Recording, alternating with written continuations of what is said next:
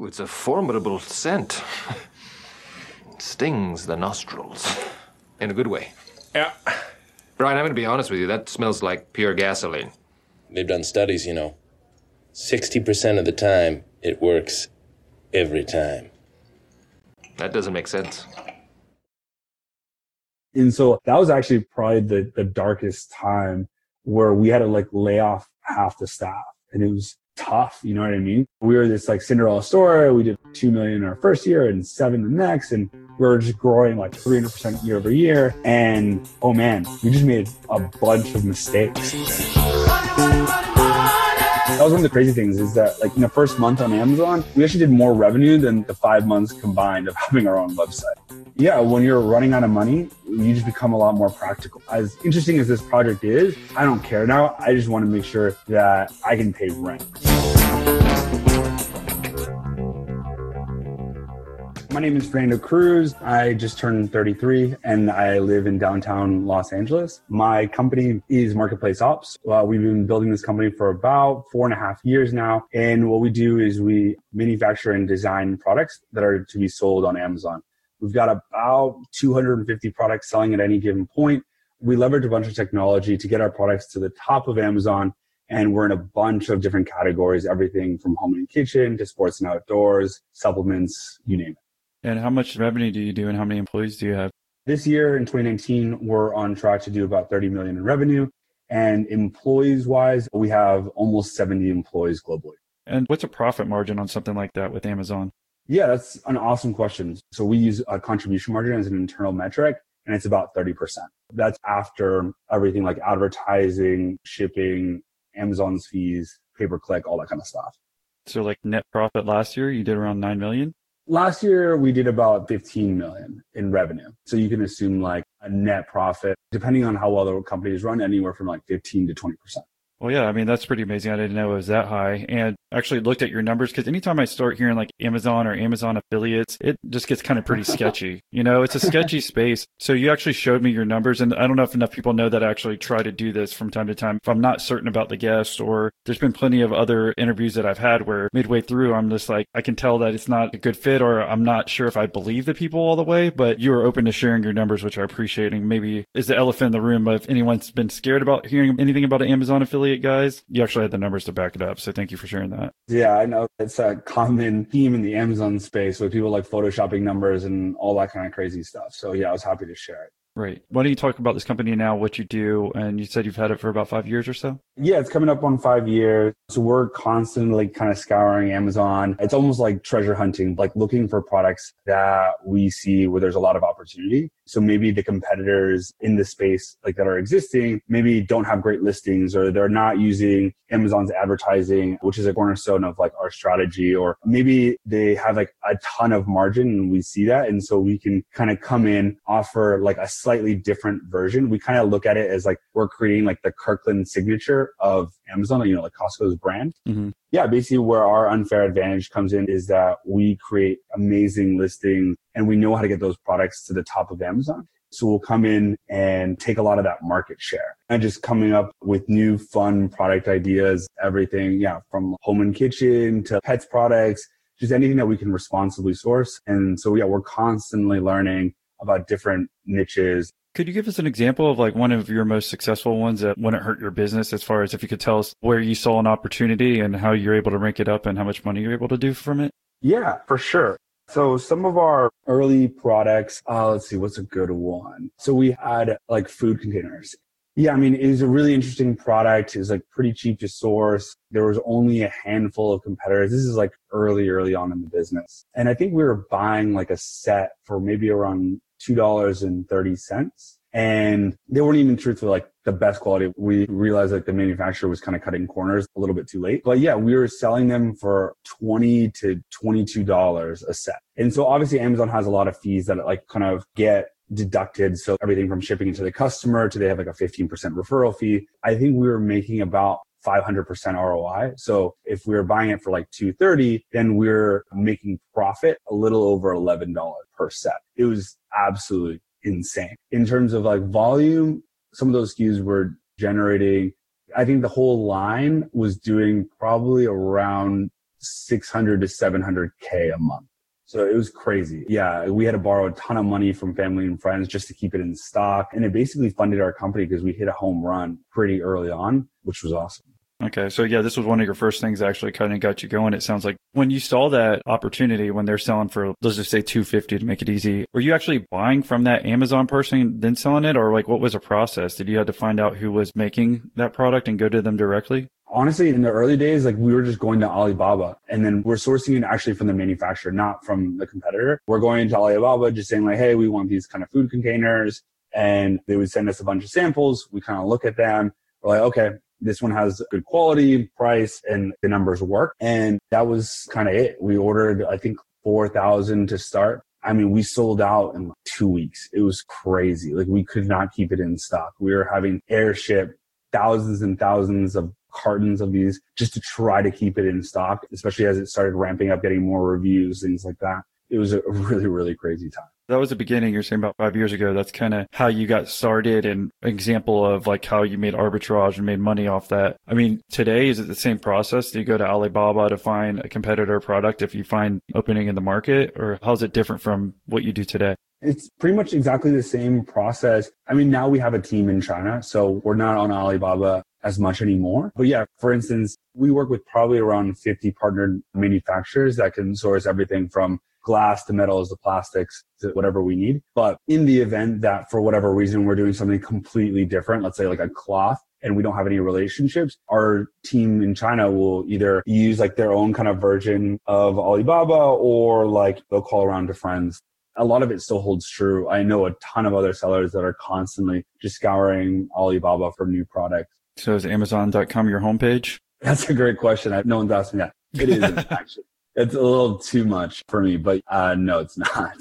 Yeah, I'm just wondering how many hours you're on Amazon these days. Just curious if you wake up, you needing that itch, if that's your drug, since you made all that money off of it and still do today. Yeah. How often you're on it a day personally? It's changed. You know, I think when we were a little bit smaller, yeah, I mean, definitely I was spending so much time because poking around Amazon looking for products to source is really fun. Like you mentioned, it's kind of addictive because you know that you're going to generate more revenue from that time that you're looking for new opportunities. But yeah, overall, like now that we have a whole product development and sourcing, I don't spend nearly as much time, maybe half an hour a day. We talked about kind of like one of your home runs early on. Why don't we also tell us about one of your failures with one of these Amazon products? What's been your worst failure? Oh man, we have so many. okay, so this one's a fun one. Early on, right after these food containers, we were really confident. We just thought we couldn't miss. All of our products were success after success after success. And so we started making bigger and bigger bets. And just to give context, when we were first starting out, we'd order maybe $5,000 of inventory to test. And then if it goes well, then we would expand. And so as we were getting more and more confident, I remember we ordered one order and it was $70,000. And that's like without testing anything. These were lockpick sets. And what was really fascinating is a lot of the information around Amazon, like what's going on happens on Facebook for whatever reason through Facebook groups. And I was scrolling through a thread and it was talking about products to not sell. And at the very, very top, it's like lockpick sets. And I'm like, oh man, what is going on? So I started doing research, message the person that posted it and what's going on. And then I realized like through Google, lockpick sets are actually illegal in a handful of our 50 states. And because of that, Amazon decides not to distinguish. And so it basically kicks off all of the Amazon listings for lockpick sets. And we just ordered $70,000 worth and it's already on the boat to come to the US. So it was brutal. So had to like reroute it to the UK where it's legal for whatever reason. And then it took us maybe, I don't know, two and a half years to sell through the inventory where normally we can sell through inventory in like 60 days. So it tied up a ton of capital. I'm sure we lost a ton of money on it. But yeah, I mean, it was a good learning lesson to do a little bit more research and honestly, just to make more calculated bet versus just going all in. Well, at least you're smart enough to figure it out because Amazon USA is different from Amazon UK, right? So that's the reason you're able to do that. Right, exactly. Okay. So yeah, at least rerouting it. At least you did it before it was, I don't know, where does it ship to a warehouse, all these units that you're buying? Yeah, man, exactly. So that's the awesome part about the Amazon FBA model, like a big reason why. And what's FBA in case no one knows? Oh, yeah, sure. Sorry, it's filled by Amazon. Okay. Basically, Amazon has tons of different warehouses scattered across each of their markets. And it's amazing because you can order the products from your manufacturer, ship it directly into Amazon, which is really nice. And then the best part is they handle all the fulfillment and so I don't have to worry about like hourly employees. I don't have to worry about workers comp. I don't have to like worry about increase in sales in December. Basically, I could be working from literally anywhere in the world because Amazon take care of most of the heavy lifting of customer support and shipping those products to the customer. And so that's the really awesome part. Yeah. And I mean, it's nice that I guess 15 years ago, this wouldn't even be an, option. As far as everything you just listed, if you had your own brand and I guess dealing with that, like all those different headaches, you found out your niche is being able to find certain products on Amazon, be able to buy them yourself from a manufacturer and then do a better listing. And that's how you make money. Yeah, exactly. That's our unfair advantage. And yeah, actually, when we were first starting the business, I remember listening to a podcast with Chris Sacca. That was one of his most common questions asking, the startups that he was looking at investing is like, what's your unfair advantage? And we just happened to build ours around Amazon and yeah, it was the right place, right time. So it's been a really interesting ride. Okay, so I think that gives us a good idea of kind of where you're at today. I mean, do you want to say anything else about the company before we reel it back? Because I know, don't you have uh, two co-founders as well? So yeah, in Marketplace Ops, I have one business partner. His name is Nick Young, and we're best friends from college. So we've known each other for a really, really long time. Well, nice. Well, do you want to reel it back to kind of how you got started? Do you want to talk about when you graduated college and then kind of take it from there? Why don't we could do that? Yeah, man. Yeah. So I graduated in 2009 from USC. It was not the best time to graduate, I guess, with the financial markets. And an interesting time was I was really convinced I wanted to be an investment banker. And so I was really kind of set on that career path.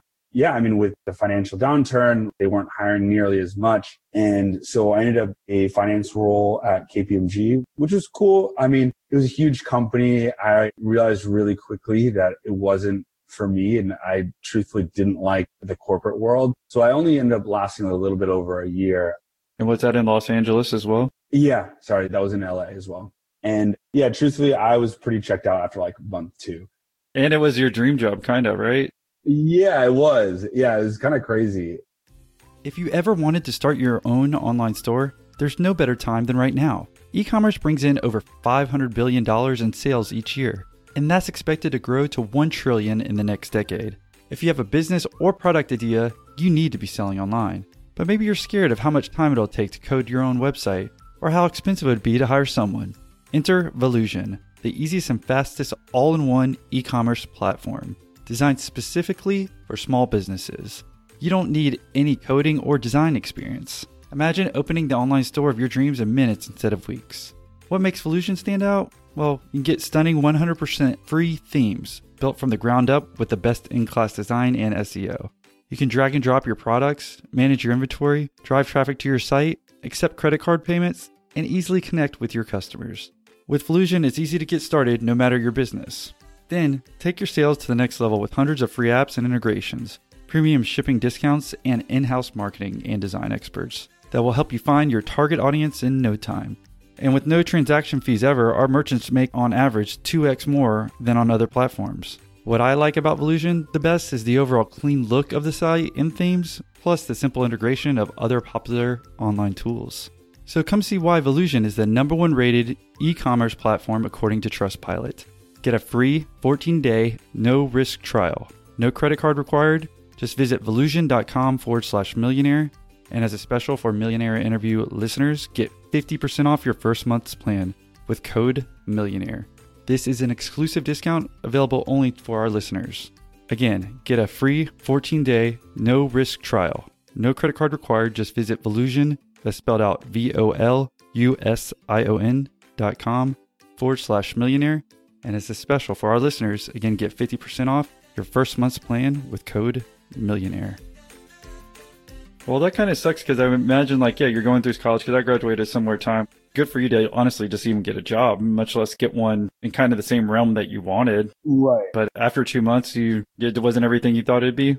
Exactly. Yeah. I mean, I think I just had this vision of he'd be working on these really cool deals and making a ton of money and all this stuff. And I, I just realized, especially at the time, it wasn't as important. And I just read the four hour work week, which is the best and worst thing you can do the best book in terms of getting you excited about starting a company. But I think it was the worst in the sense that it completely checked me out of work because I realized I could be doing something else that's more meaningful. I could be traveling. I could be just doing a lot of other stuff that I felt would be a better use of time. Yeah. So what happened was I started like really through that book, really started getting more of an interest in entrepreneurship. And I had never really thought about that right out of school. I kind of thinking more of like the traditional path. You know, you work 10, 20 years, you build like a legitimate skill set, and then maybe you start a company. And at that time is like when a lot of like hot startups were kind of getting more famous. You know, everything from Mark Zuckerberg and Facebook was getting really big, obviously. And I think those kind of Cinderella stories were I guess getting more mainstream. And so I was like, oh, maybe I should move into cool companies. And I was basically reading this story from an LA venture capitalist named Mark Suster and he was talking about this amazing CEO in LA who's starting this company called Betterwork. And he had recruited like the best team. Well, him himself was a really prolific angel investor. He had brought on his COO, Zhao Yang, who had helped start Farmville. And then he also recruited George Ishii, who was one of the early employees at PayPal and one of the co-founders of Yammer. And so he built this amazing team overnight. And I was, oh man, I want to work there. I don't think there's going to be any better place to learn how to start companies. So, you know, coming from like, you know, a pretty well paying finance job, I interview at Betterworks and the only role that they have is a sales role. And do I really want to do sales? Whatever. I really want to work at this company. And so you go through all these interviews and phone screenings and everything. And then they bring you in on a Saturday to interview. And I was like, okay, this is kind of weird. And it's basically like a boot camp. There's 10 of us and the first day, I love the sales lead. His name's William. He's like, okay, there's 10 of you guys. At the end of the next two weekends, so like four days of eight hours a day of training, three of you will get off. And if you get an offer, you're going to have like a hundred percent sales commission role where you have to call like restaurants and get them onto the platform and you'll make like $20 a close. And this is again, coming from a well-paying finance job. I've never wanted to work anywhere as bad as this. And I ended up getting one of those three spots. Actually, Nick, my business partner, also got one of the three spots and kind of just propelled our careers down tech. We were there for about a year and then actually the company ended up raising a ton of money, like $10 million in less than a year. And then the company ended up not doing well. So I ended up getting really fortunate and getting recruited to a brand new company. Just came out of Y Combinator, which is a really famous accelerator. But yeah, I got the opportunity to be like director of sales, employee number two with a year of sales experience. And yeah, I mean, at first, truthfully, when the recruiter hit me up, I was like, ah, you know, I'm good. I just saw a company fail in this space. But the recruiter was really smart. He's like, are you too important at this point to talk to the CEO of a Y Combinator company? And I was like, okay, yeah, like, I'm not that awesome. yeah. That recruiter's a good salesperson. Yeah, a great salesperson. Yeah. And so, yeah, I mean, I ended up taking the call with the CEO and I loved him. Super sharp, and he sold me on like the vision, how is different. We need someone like you has this experience and can, you're not going to be just another salesperson. You're going to be helping lead all of our go to market strategy. And I think I learned a lot and over the last year. I think I can do it. And what was the name of the company? Uh, yeah. So that was AnyPerk. And yeah, man, it was the best experience. Yeah. Employee number two, they've raised, I think now like $25 million last time I checked. I mean, we went from, yeah, like I was employed two. We had probably 50 employees before I left. Yeah, we had no revenue when we started. We were like, you know, at multiple seven figure run rate. Yeah. And I got to hire like probably 70% of the company, just everything from the VP of marketing, the VP of product, the entire sales account management, sales development team all reported to me, like the entire support team. It was awesome. I was getting paid to learn how to start a company. I guess it's called Fond now, fond.co, Exactly. F-O-N-D.co. Seemed pretty interesting. So, I mean, just tell us what they do now. Yeah, so now they do everything in terms of like employee perks and recognition. So a lot of different companies, especially in the tech space, will use them for like recognizing their employees, helping improve retention, things like that. Okay. Well, you know, that's definitely interesting. I'll have to look into that later on. Maybe you can introduce me to the CEO. Yeah, yeah, I'm happy to. I mean, cause I think it's a cool concept. So, I mean, basically it's just saying that for employee rewards and recognition, into easy solution. Because again, I think even all of us who own our own companies now, you want to recognize your employees as much as you can, right? But then you forget on certain things. Is it fair to give them a bonus or is it fair to give them a raise and all that types of situations where I think, I don't know if they necessarily help specifically with that, but those type of thought process, I think pretty good because that's an issue that I know I come up with. Yeah, totally. Yeah, you're absolutely spot on. And so you were there for how long? About two years. Okay. And so how old are you now? And then what do you move on to?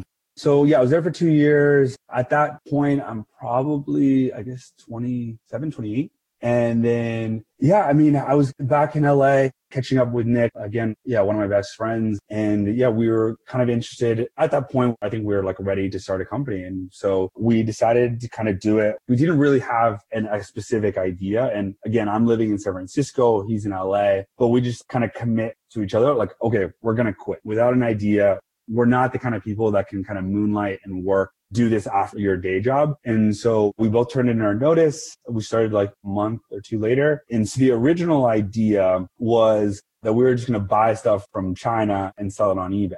But right before my last day, Nick, my business partner, comes up with this awesome idea that we were super, super excited about. It was kind of inspired by another company called Huckberry. But basically what we're going to do is highlight product that the person that follows Tim Ferriss would love. So kind of at the intersection of technology and fitness and kind of design, all these really interesting kind of like modern products kind of help you make your life a little bit better. So yeah, we were super excited about it. You know, we got featured in a bunch of like magazines. We were building it for about five months. We got featured like in Inc. and towards the top product hunt and like a bunch of stuff. People weren't buying from our site. They were like, they were coming to our site but then they were probably going to the, the brand's website or going to Amazon and actually making the purchase if they were interested. And when I modeled out how long it would take us to go back to like our old lifestyle, it was 18 months. And I was, like, oh man, I'm going to run out of money way before then. So we need to figure something else out. Yeah, before you jump into the Amazon stuff, can I ask you some questions here? Yeah, yeah, yeah, of course tell us like about how much money you were making and then obviously you both decided you want to quit. Just walk us through that process because you're still pretty young and then monetarily i guess i don't know if you just had high hopes that you think yeah we're going to be millionaires right away. We want to go ahead and start our own company because you see these other ones getting funded or just give us a better idea of why you wanted to start this company with your friend. That's a great question. So as a money saved i was making like a little over 200 at the time. So i think that was in terms of why we decided to do it I think we are just confident, especially with me being so early at, AnyPerk and now Fond. I mean, I had the experience where I was able to take a company like pre-revenue, pre, and then build it up really quickly. It was a great model and we had a great team, but I think having done it once, it just makes you really confident. Okay, I can do this. And yeah, even though like I, yeah, really amazing salary, amazing team, amazing like work-life balance at that company, it's just kind of like, I want to do it for myself, especially before I get older and then have a lot more to lose. Maybe you'll have a wife or kids or, you know, a mortgage, things like that. And it just makes it a little bit more challenging. And so I knew that the earlier I kind of took that plunge, the easier it was going to be. And honestly, I think a lot of it stemmed from BetterWorks. When I went from a cushy finance job to this 100% commissioned role, then it was kind of that first step of like ripping the band-aid and being like, okay, I'm uncomfortable with uncertainty. And I think that specific decision was actually a lot harder, that first one, than it was for us to leave a much higher paying job and to go start a company just because I'd already done it before. And that makes sense because if you took a hard salary job where you said you're making a lot of money to one that was 100% commission that you had to just even get that job. And then from any perk, I could definitely imagine, or I think the people listening could imagine why you have the confidence of like why you can start your own company. But were you saving all your money too at this point in time to start your own company? Yeah, I was saving a ton of money. At the time, I was really thinking about traveling the world for a while. And so I was trying to lower all of my expenses and try not to like lifestyle creep, if you've heard that term, kind of where your expenses and everything go up as you start making more money. And so, yeah, I was doing a pretty good job. I think I had saved maybe 50K, I think at the time that I was there. And then we put in 20K to start the company. And then the last 30K was just kind of for me to live off of for that period of time. Okay. So you put 20K in. What's your name of your partner? Nick. Okay. Nick. Did Nick put in 20K too? Yep, exactly. Okay, so y'all both put in 20k, so 40k total to start this company. You say you're finally you're getting some publicity, maybe four or five months in. So you want to jump back into the story there? Yeah, man. So we were getting like a handful of sales a day, and we're kind of drop shipping from these partners. And drop shipping means that we're not buying in bulk. As orders come in, then they actually handle the fulfillment and shipping the product for us to the customer. Because you're doing that, you're actually making less money as a percentage. And so our margins were kind of thin. And for us to really scale to get back to our old lifestyle, even though we were growing really fast, we were growing, I think, about 15% week over week in terms of users. The conversion rate and the profit was so low. So when you multiply that all out, to go back to making like, I think I was looking at 75K for each of us, it was going to take 18 months. And just based on like what my expenses were and everything, I was like, we're to run out of money way before then. You know, they always say that like, you know, starting a company is like a roller coaster. And for sure, it was really tough for both Nick and I because most of the time I was actually in San Francisco. He was in LA. So we can't even like be together. We joked that we were doing like long distance and we were both so committed to it. And I was, you know, at the very worst, I'm not going to go back and do another sales like leadership role. I'd rather work on the business during the day get a job like as a bartender or Uber driver at night and just continue to make working on it until something works. Because if I go back, then it's just going to be easy to just fall into that routine of like getting a real paycheck. And we were just so committed to it. And we even talked about like, okay, worst comes to worst, maybe we'll move into his mom's house. He was like, yeah, you know, we'll get free meals. My mom would be stoked. We can just give up our apartments. We'll find a way to make it work. And so, yeah, we were 110% like all in. So you're all in, and then so what happens from there? That was also the time where I met a friend named Vince that was doing really well. And so what I really liked about Kickstarter was one, you get a ton of early adopters, which is really cool. But what I realized is that if you create product, you can decide what channel it goes on. You can decide whether it goes on Amazon, whether it goes on eBay, Kickstarter, or whatever. Because we were building this small site a lot of people didn't want to work with us because, oh, like you're not important enough. You don't have enough traffic. It's not going to be worth the time. And so we were kind of this chicken or egg situation.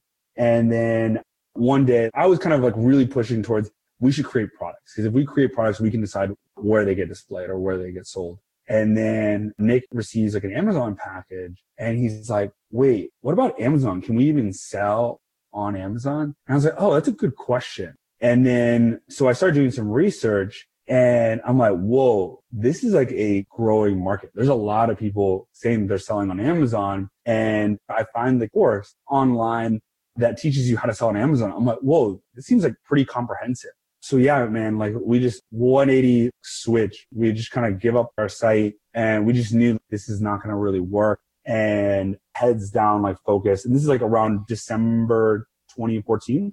Every day we're just reading and watching videos and learning everything that we possibly can about how you sell. So, how many months were you into the other company when you decided, hey, we need to make a switch to Amazon? Uh, it was about five months. Okay. So that was a breaking point. It's good that you're able to figure it out, out of that point. And again, the distinction is that for you're selling other people's products on your website, you're trying to have this niche market come here, buy off your website, but maybe they just come look at it and then go somewhere else to buy it, maybe off Amazon or eBay. And that wasn't working for you because none of it was your own product. And now you decided, Hey, if we make our own product, then we can go on all these different sites like Amazon, I guess like eBay or wherever else and actually make money by selling the product that's our own quote unquote product, right? Right, right, right, right. Exactly. I mean, am I missing anything? I just want to make sure we have a clear distinction on this change, this evolution in your business and how it switched. Yeah. Here's how I look at it. If you're trying to build your own e-commerce site, right? For the most part, you need to worry about, first of all, the design. You need to, uh, you know, choose your products that you're going to cater. You have to find customers, bring them to your site. And then you have to think about the kind of support functions. So how do you get the product from your warehouse to the customer? And then also handling a lot of the support of tracking numbers and questions and things like that.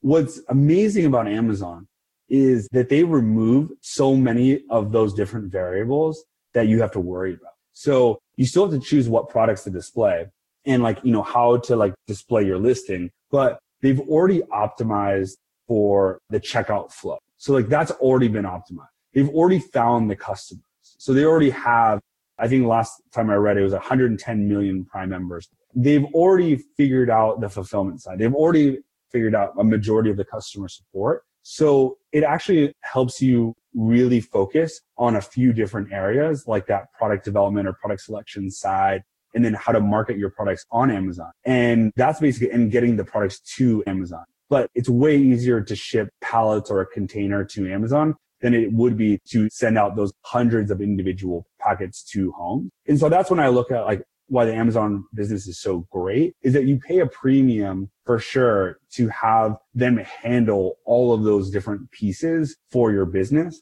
And it makes it so that you have a lot more location independence. Like for those of us kind of like millennials that like read the four hour work week and want to be able to work and travel, things like that, it creates like the perfect business model specifically because we don't have to worry about warehouses and like employees and things like that.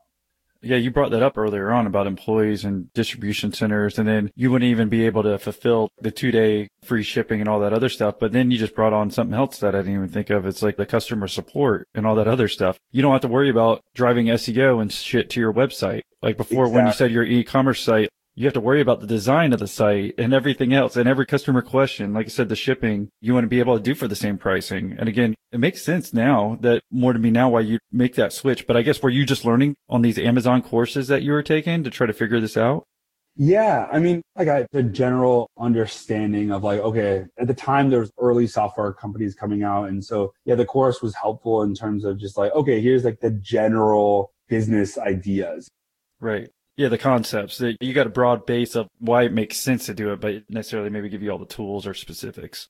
Exactly, exactly. So yeah, truthfully, it was hard because we were kind of lurking around like Reddit and Facebook. And there's like one guy I listened to like on a podcast that was 400K a month and another guy in Reddit that was doing 40K a month. And we saw these people, but like, you know, very much like we kind of talked about in the beginning is like, I don't know if these are like real. You know what I mean? Like these yeah. screenshots could be like Photoshop but yeah, we ended up hiring a coach who seemed really knowledgeable. He had like really intelligent things to say. And so I think that what really propelled us is that really early on, like we'd already chosen the products, but the products were like being shipped to the US. And that's what we brought him on. And we just got so lucky because we chose the right person. He was super, super helpful, a really brilliant guy. We're still friends today.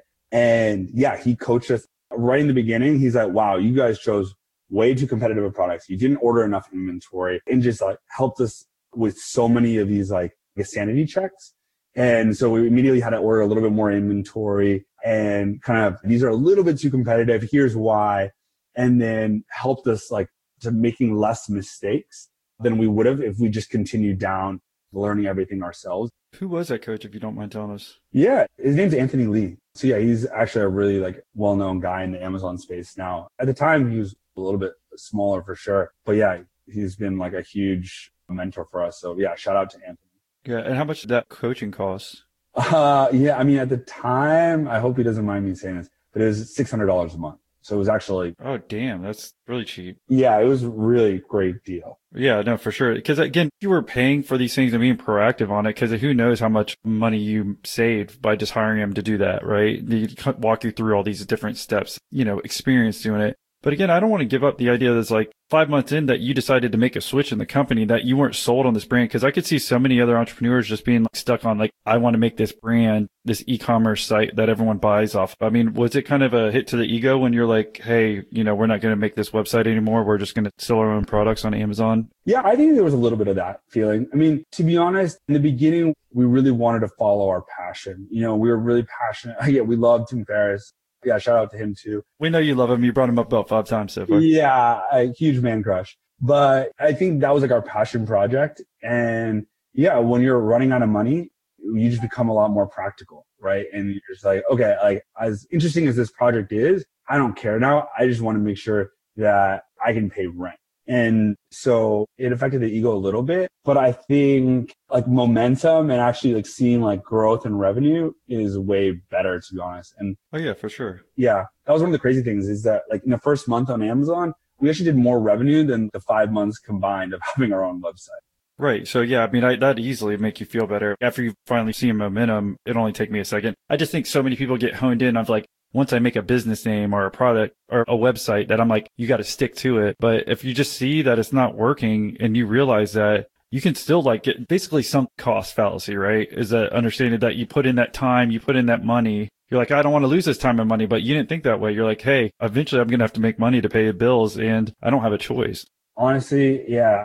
Yeah, I got over it pretty quickly because at the end of the day, like I didn't really want to move home or to Nick's mom's house. And so, yeah, I mean, I've always been pretty independent. Even at the time when we were first starting Amazon, like even though we were bringing revenue, we were not taking money out of the company.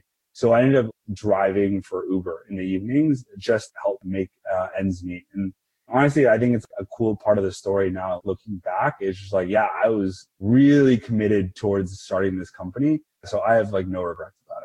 I don't think I would too, especially considering where you are now, right? But I mean, if it didn't work out, maybe there'd be some, but you still learned something. I think that's the key that we've learned through other interviews too, is like, if something wasn't successful, just think about the things you've learned. I mean, even those five months, you could say that obviously that wasn't successful, but you learned so much within those couple months, you're able to start a brand new company and start selling on Amazon. Right. So tell us, you were still in San Francisco at this time and Nick was in LA? Yep, exactly. Okay, so tell us about like that working relationship because again, you started making money the first month. That sounds exciting, and then kind of just take us, if you will, I guess maybe over that first year, how everything went. Oh, okay, so as we were making the switch from our like standalone website to Amazon, that's when I moved down to LA. Okay. And then so yeah, it was kind of like okay, I just got out of a relationship. We tried doing this thing apart. It was really hard, truthfully, like especially when you haven't really figured out like your product market fit and like really got the business to work it's hard because you get so excited about this idea and then you launch the idea and it doesn't work. And so it was kind of like, like this roller coaster of emotions. So, yeah, we decided that it'd be better if we are in the same city. And so I decided to move down to LA. Did you move in with them? Oh, no, no, no, no. So I ended up getting a place with a few other friends, actually. Okay. It was two guys and two girls, and one was actually Nick's girlfriend that ended up moving in with. So he was over all the time. The first year was awesome, man. Like we were just working in basketball shorts and t-shirts. Like every day we'd switch off between his apartment and my apartment. Like one of the funny stories was we were trying to save money and we were ordering, we must have ordered like 50, 60 cartons of ice cube trays, like these silicone ice cube trays. We're trying to save money. So we're like, oh, we'll go pick it up for ourselves instead of hiring a company to do this all for us. Ended up just being this like crazy mess. We had no idea what we were doing. We are just kind of like, we rented like a U-Haul truck and, you know, just kind of hopping around different offices, going to customs brokers. And then if you've ever seen the movie like War Dogs, but it's it kind of felt like that where they've like had this truck full of like merchandise and then we're like loading all these 50 cartons into the U-Haul truck and taking it to our apartment and then kind of have all these boxes splayed everywhere, like 15 boxes in my bedroom. And then finally like taking it to like UPS and stuff. Yeah, it was fun. Like you're just trying to save money and trying to learn and definitely a huge mistake. If you guys haven't heard about Rhone, you're really missing out. Rhone is a men's performance lifestyle and premium activewear brand that is engineered for unparalleled quality and comfort. They're an absolute necessity for guys on the go. It doesn't matter if you're training in the gym or jumping on international flights, they are your new go to men's clothing brand. My favorite part of Rhone is the comfort of these new shorts that I'm wearing right now. See, Rhone makes something for the modern man, regardless of the occasion. In addition to an awesome selection of premium shorts, shirts, tank tops, socks, and swimwear, Rhone engineers clothing perfect for the office, long flights, and commutes. And now Rhone has just released their amazing new commuter collection, perfect for looking great and staying comfortable at the office. Again, the comfort and quality of my new shorts are what I like best about Rhone.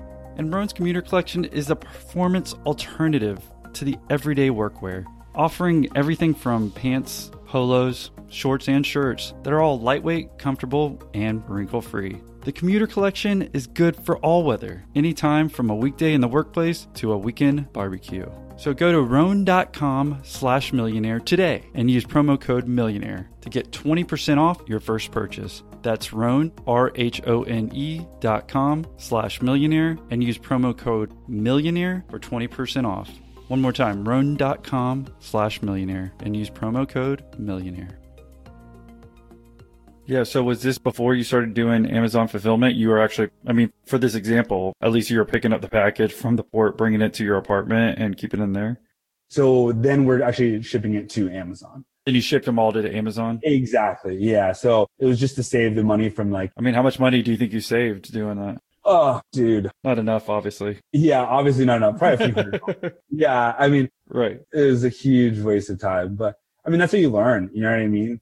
Right. Exactly. That's important. And thank you for sharing that because now you appreciate when you don't have to do that. Right. Right. Exactly. Yeah. And I think for all those that are thinking about starting companies is that you have to kind of put like an ROI on your time. And I think that was one of the biggest learning lessons. It took the two of us to like maybe five hours. And then so when you start like factoring yeah, 10 hours total between the two of you then. Yeah. And then if you're like, you know, making 20, $30 an hour like before, then yeah, you're kind of at like break even, right? If we save $300 an hour. But yeah, it's just like a lot of energy and everything. And if you could be really focusing on building your business, that's the best. And so now we kind of hold that as like a value is that, you know, we're okay paying a premium, especially to Amazon, if it allows us to focus on bigger, more important things that are going to help us continue to scale. Right. Yeah. And again, it makes sense. Yeah. Once you factor in all the hassles and headaches, I don't think enough people put a toll on like the mental tax some of that stuff takes too, right? All those things that you got to figure out, even when you're going to the port and the energy, right? Used to do it, not even just the time and the monetary expenses, but that energy afterwards, you're not going to have the same amount of energy to even go back to work or do whatever you're doing to make money. So yeah, it's good that you kind of learned that lesson. And then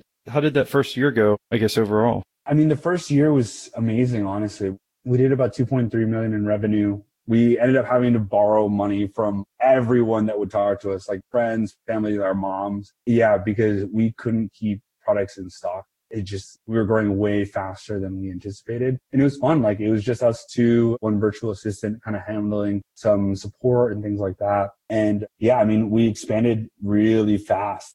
I'm like definitely like a pretty impatient person. So yeah, we're just really focused on like, okay, we need to add on to eBay and Walmart and expand to the UK and Canada. And so, yeah, I think we learned a lot through that process, but we grew way faster than we would have ever anticipated. Right. And so was it 2014 was your first full year?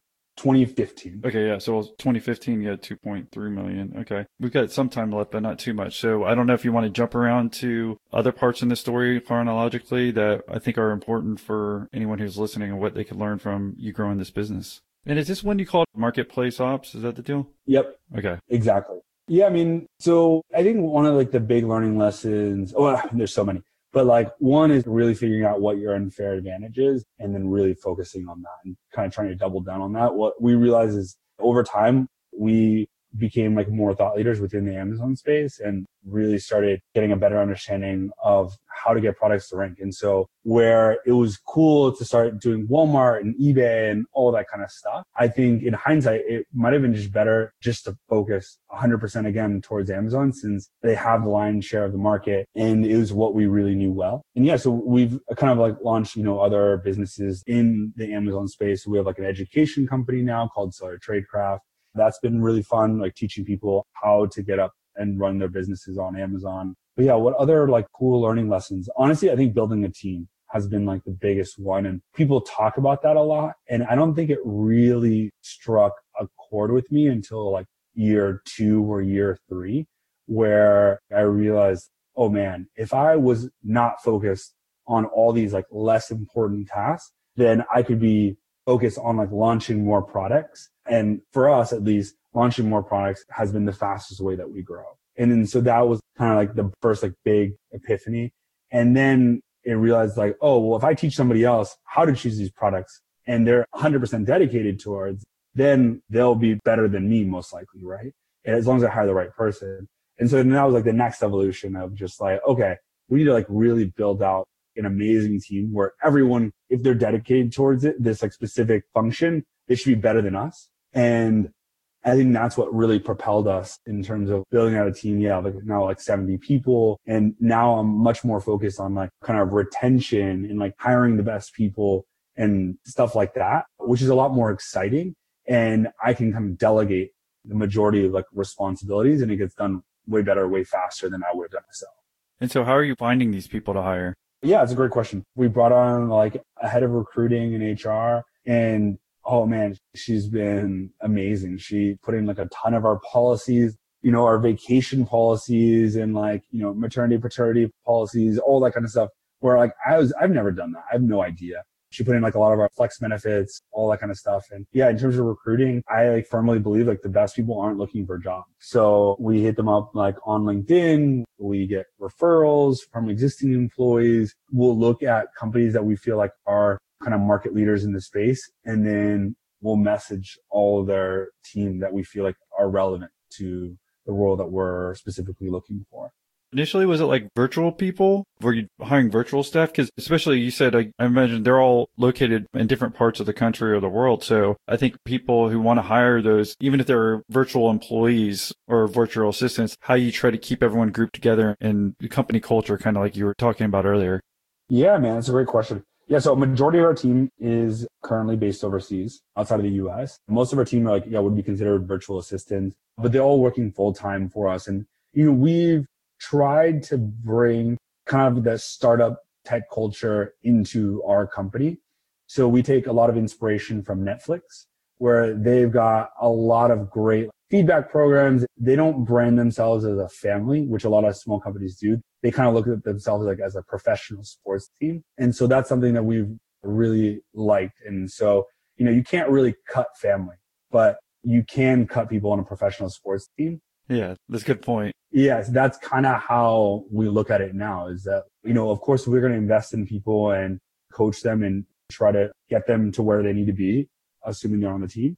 But, you know, things change overall. And that's kind of how we look at it. We draw a lot of inspiration uh, from them and honestly, just from other startups. So we're constantly looking at how other people are doing things like my girlfriend's company employs something called radical candor, which I think is really fascinating. And so that's something that I've been like reading a lot about. What is that? So yeah, radical candor is something, yeah, it, it, you just are like brutally honest. Sorry, I shouldn't say brutal. That's not the right word. You're overly honest. So if you're like annoyed with someone, you actually say like, I'm getting kind of upset right now. Why don't we table this and talk tomorrow? So that that person knows there's tension being created or say in a one-on-one, like, Hey, when you mentioned this to me, this is how I felt. And I'm assuming like that's not what you were intending, but it's just like having these like really crucial and transparent conversations. And I think it strengthens the culture if you're able to communicate effectively and especially how you're feeling, why you're feeling this way, and it, it gives you a better understanding. So that's kind of one thing that I want to integrate better into our culture. We do a lot of video calls I think that's been really big, especially for like remote teams where we didn't start that till maybe about a year ago, but yeah, we got a bunch of Zoom accounts so that people can do more like face to face conversations and you can actually read like kind of facial expressions and things like that. So especially as you're getting feedback, it just makes it a lot better and you can kind of see that person on the other side of the screen versus if you're just doing regular audio, you have no idea how this message is getting received other than like what they actually say. Or that they're paying attention. Yeah, that was a tip we got from one of our episodes, the Belay episode, where he was talking about virtual staff meetings and how once they did video, you could obviously tell if everyone's paying attention or not. Totally. Yeah, I think those are good key points. Is there anything else before we get off, like any last words of wisdom or anything else that you'd want to leave everybody with about building your business and what they can learn from? Yeah, I would say focus is a really big one and one that we mess up a lot of the time. There's kind of like this entrepreneurial ADD because that's what I call it to be an entrepreneur, you have to be like, for a lot of cases, you have to be optimistic. And so because people are optimistic, you can think you can kind of take on everything. I don't necessarily regret that because I think it's really fun to learn how to build new businesses. But I do think focus is like a really key to success, especially if you want to get big. And yeah, I mean, just honestly, it's all about hiring. I think it's one of those things that we learned a little bit too late, or I wish we would have learned earlier. But yeah, how do you build great teams? Because if you can do that, you can really scale where I see like, especially in the Amazon space, and there's nothing wrong with it, but like a lot of one person shop, they kind of own everything from the product side to the logistics side to the customer support. And I think that's what holds a lot of people back is that they're run a one man band. I think you brought up a lot of important points. I mean, your best part or favorite part about growing the business? Honestly, it pushes me to be a better leader every day. You know, the income of like 70 different families. And I think that's like a really exciting piece. Cause you know, in the beginning, truthfully, a lot of what motivates you is you're starting a company, you're kind of building your own personal wealth and everything.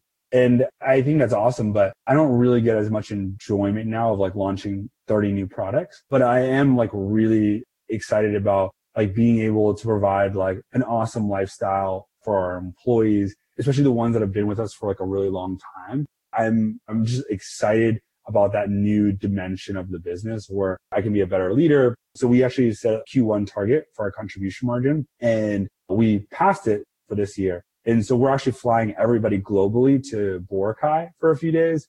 And we're just kind of celebrating us for where we've come. And so, yeah, people are flying from the US, from China, from Philippines, like from all over.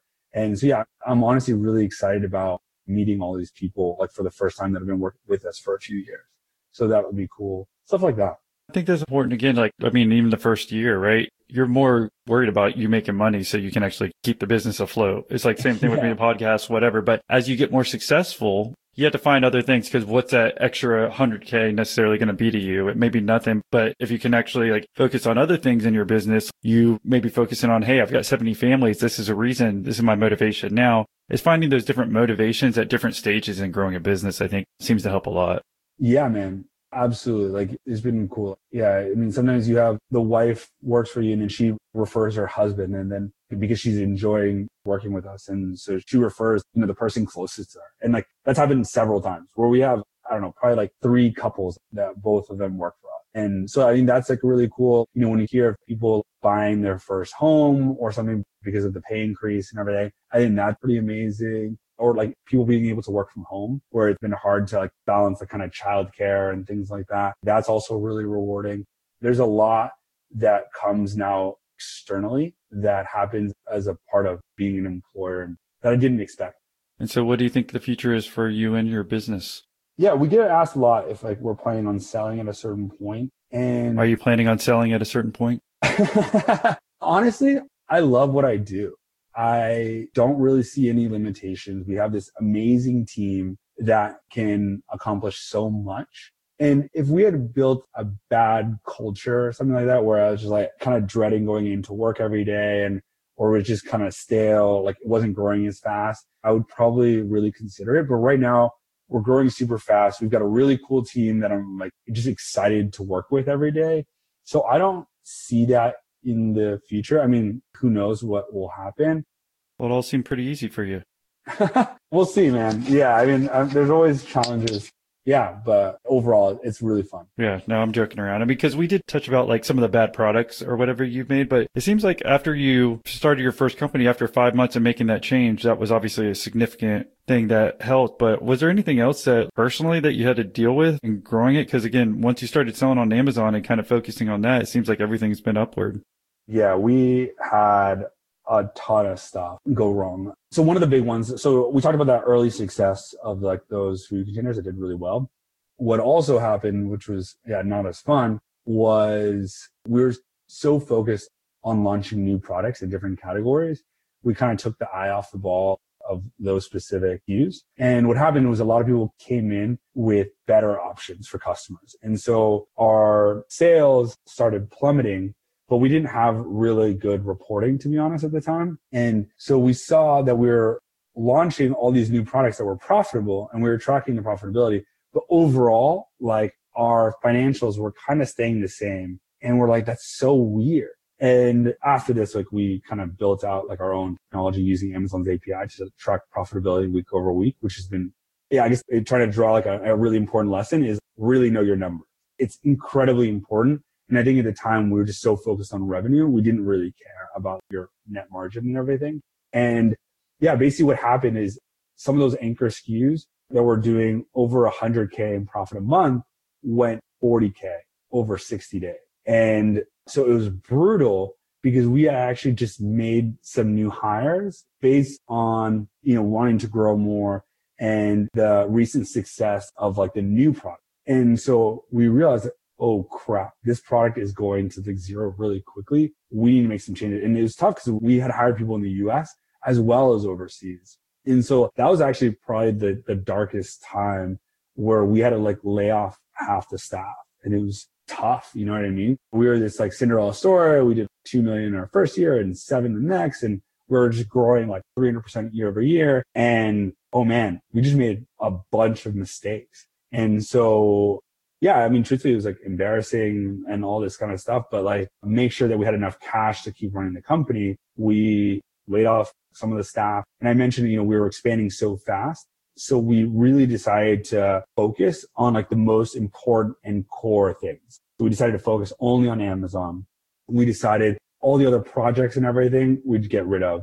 And there was like a few things that we just needed to focus on. It was clearing some of our old inventory, making sure that the new product launches go well and getting our analytics like dialed in. We only focused pretty much on those. And I think that was like the best thing that we could have done because we just built an engine through that process. Okay, we're only going to do a handful of things and we're going to do them super, super well. And so, yeah, I think, I think that's been like also, it was definitely like a really, really tough time, but also a great thing that happened early on. And that was year three? That's a good question. Well, you said first you did well, second year, then you kind of said. It was like towards the end of year two, I think. Okay. So, I mean, thank you for sharing that too, because I don't want to think who's like listening, like, dude, Fernando, even if they were trying to do similar, all these entrepreneurs he has on, I try to get the up and down stories, but again, the more that we can hear of both, I think it's helpful because it's like, okay, you're a regular guy. You're not Superman, even though it sounds like it. Maybe up to that point, because there weren't really any things that significantly wrong. But again, when you have to lay off half your staff, you even went through that and other people do. So I don't want anyone to, who's listening to get bothered like, okay, all these guys are super successful and never make mistakes. Yeah. I mean, I've got a laundry list of mistakes. So yeah, if any, yeah, I don't want, yeah, anyone to think that we were perfect because we have so many mistakes that we've made. But yeah, I mean, honestly, that's how you get better is you make a mistake. Hopefully in those mistakes that everybody else makes that you hopefully don't have to like people, but you know, you just do it the best that you can. You know, we try to communicate as best we could, like understanding like we pulled up the financials. This is where we're at. And I think once we did that, everyone was just like, well, okay, we get it. There's no real other option. And we did what we could best by them. So we helped them with their resumes if they wanted it. We made introductions to other founders that we knew. We helped them with recruiting. Like everything that we could just to set them up as best as we possibly could. Well, thank you for coming on and sharing your story. If someone wanted to say thank you for doing the interview, what's the best way for them to reach you? You can reach out on Facebook or my email is just fernando at sellertradecraft.com. And yeah, happy to share war stories and more mistakes that we've made if anyone has any specific questions around it. Yeah, and your two websites is marketplaceops.com. Yep. And then you quickly mentioned that you also, I guess, recently got into education of Amazon too. Where the, can they go to learn more about that too? Yeah, that's sellertradecraft.com. Well, thank you for coming on and sharing your story. Yeah, man, I really appreciate you having me. It's been a lot of fun, Austin. Thanks so much.